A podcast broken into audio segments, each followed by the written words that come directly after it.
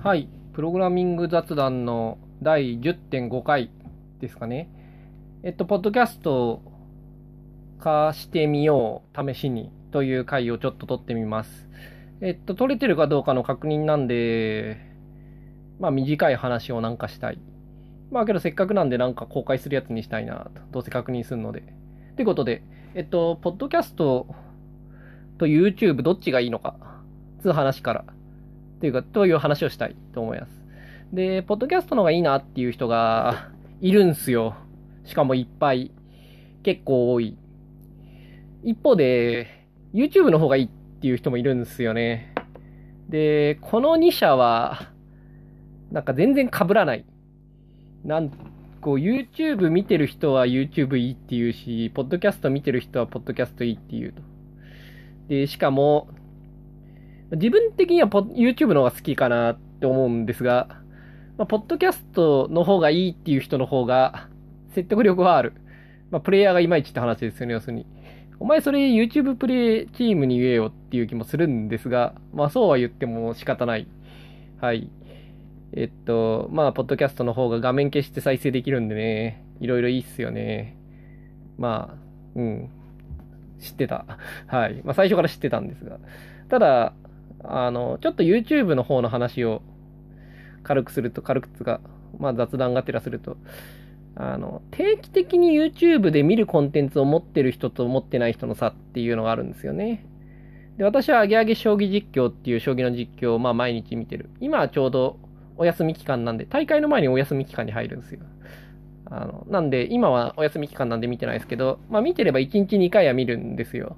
で、1日2回は見るっていうような、まあ1回の時もあるけど、習慣があると、まあそこに新しい通知として、なんか1個違うものが混ざるの、すごいコスト低いんですよね。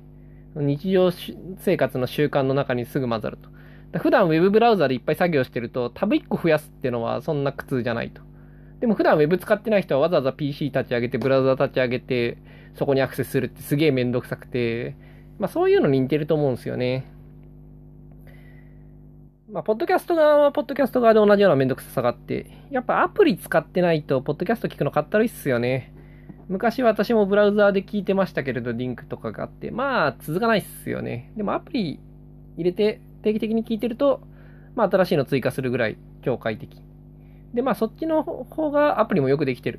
で、まあもともと音声だけのものは、音声だけのもののアプリの方が当然いい。ということで、まあポッドキャストの方が快適なんですけど、一方で、その YouTube 見てる人たちってのは、まあ、VTuber のファンとかだったりするわけですよね。で、今時っぽいじゃないですか。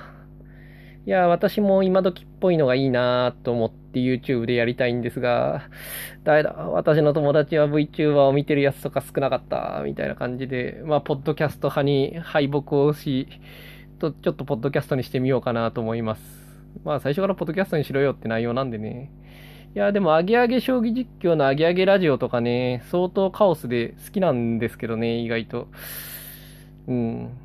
まあ、けど、あれはやっぱ将棋実況があるからこそ許されることで。私は将棋実況がないんでね、うん、YouTube の必然性めちゃくちゃないんで、まあ仕方ないかな。